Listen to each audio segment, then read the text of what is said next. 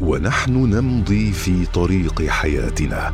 نمر على نقاط مهمة قد نغفل عن أهميتها أو تكون خارج نطاق رؤيتنا. نقط عمياء مع إبراهيم العجمي. أهلا بكم مستمعينا الأعزاء في حلقة جديدة من حلقات برنامج نقط عمياء. في نسخته الثانية والذي نتطرق في كل حلقة من حلقاته إلى أمر مهم قد نغفل عنه في مفاصل حياتنا. ويكون خارج نطاق رؤيتنا فنمضي في ممارسته فيشق علينا فعله أو يحرمنا الترك فوائده. في هذه الحلقة مستمعينا الأعزاء لا يدرك البعض خطورة ممارسة السياسة فيظنها كالكتابة التي يمكن تصويبها وإصلاحها أو التراجع عنها غافلا عن أن أخطاء السياسة قد تكون مهلكة ويشبه البعض من يخطئ فيها بمن يخطئ في قيادة سيارته ويتسبب في حوادث قاتلة يضر بها اناسا أبرياء لا ذنب لهم سوى أنهم تواجدوا في نفس الطريق. وبتفسير آخر فإن الخطأ السياسي خطأ بالغ الخطورة. خطأ الفرد قد يضره هو فقط.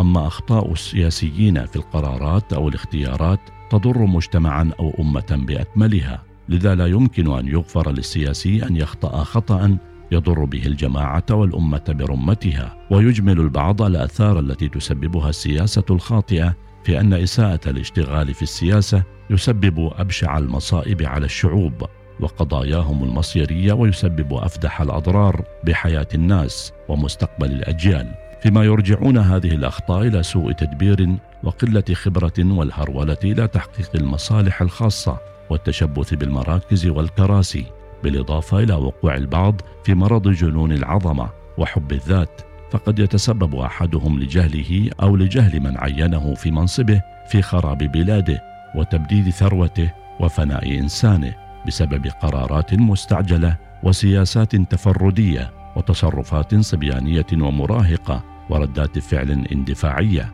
وقد وصف ابن المقفع السياسي براكب الأسد الذي يخافه الناس ولكن راكب الأسد أخوف منهم على نفسه لما يعرفه من خطر تقلبات ما يركبه. فاعتبر نفسه راكبا على متن ملك الغابة. وفي نفس الوقت نسي أن ذلك الأسد إذا جاع مثلا فإنه ينقلب على راكبه. وهكذا هي السياسة والسلطة. وقد يطرح البعض أن أكبر سبب يمكن أن يشعر بعض السياسيين بالعنجهية والتسلط هو العصمة أو الحصانة التي يكتسبها أو يكسبه نظام الحكم في بلاده ويفسرها بشكل خاطئ فيعيث في الأرض الفساد ويهلك الحرث والنسل ويتصدى لكل من يواجهه أو يزاحمه في منصب أو على هيبة أو على سلطان.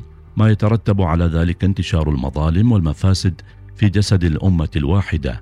وقد يصل الحال ببعضهم إلى أن ينقلبوا على نظام الحكم في بلدانهم أو أن يورطوا بلدهم في مشاكل مع جيرانه أو على المستوى الإقليمي والعالمي.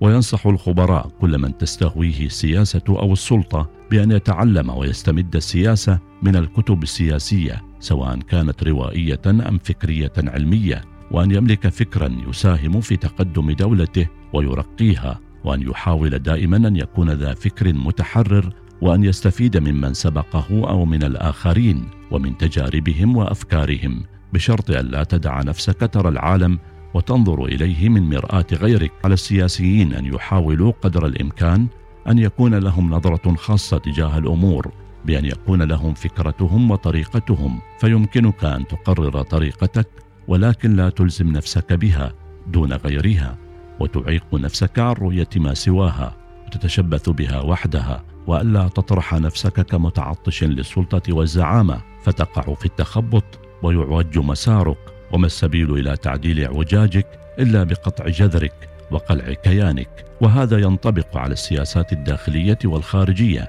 اذا فليس كل بني البشر صالحين لأن يتسنموا السلطة وزمام القيادة فهناك إمكانيات وقدرات لا بد أن يضعها نظام الحكم ضمن معايير يختار من خلالها كل مسؤول يظل مسؤولا دائما عن قراراته وسياساته وأن ليس كل من تحدث في السياسة فهو سياسي. في هذه الحلقة مستمعينا الأعزاء وجهنا الضوء على نقطة من النقاط التي يغفل عنها البعض أو تكون خارج مجال رؤيتهم وهي أنهم يعتقدون أن ممارسة السياسة سهلة ومتاحة لأي شخص غافلين عن أن الأخطاء السياسية قاتلة ومهلكة ويصعب إصلاحها على أمل أن نلتقي مع نقطة أخرى من نقط عمياء. إلى اللقاء. نقط عمياء مع إبراهيم العجمي.